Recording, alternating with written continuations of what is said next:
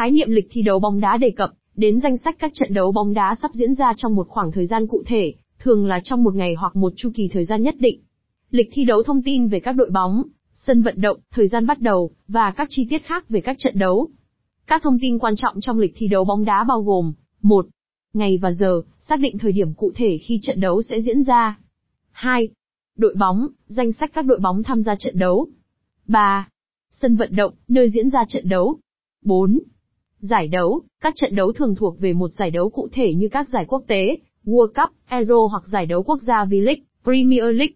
Lịch thi đấu là nguồn thông tin quan trọng cho người hâm mộ, đặc biệt là những người muốn theo dõi trực tiếp hoặc đặt cược trên các trận đấu.